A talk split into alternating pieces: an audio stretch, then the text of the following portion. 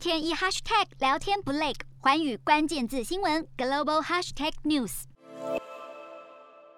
变种病毒 Omicron 的威胁急剧攀升，新一波疫情来势汹汹，因此新加坡当局颁布新政策：二月十四号起，接种完两剂 mRNA 疫苗或是三剂科兴疫苗后的两百七十天之内，没有接种追加剂就不算完整接种。新加坡政府研究发现，如果接种完疫苗追加剂之后呢，可以有效地降低重症的状况，因此强制的规定民众在接种完第二剂疫苗的五个月之内，必须要接种第三剂的加强剂。否则就会丧失已完整接种的状态，也就代表没有办法进入餐厅、商场，甚至是图书馆。新规定一出炉，当地诊所的无预约接种者增加将近十趴到五十趴，各地接种中心等待接种追加剂的人潮也明显变多。再加上新加坡疫苗接种计划已经扩大至超过三十万名的五岁至十一岁孩童，如今已经有超过两万名小四至小六生已经接种疫苗。一月五号起也开放小一生至小三生注册接种，就是要有效的防堵 Omicron 在新加坡造成威胁。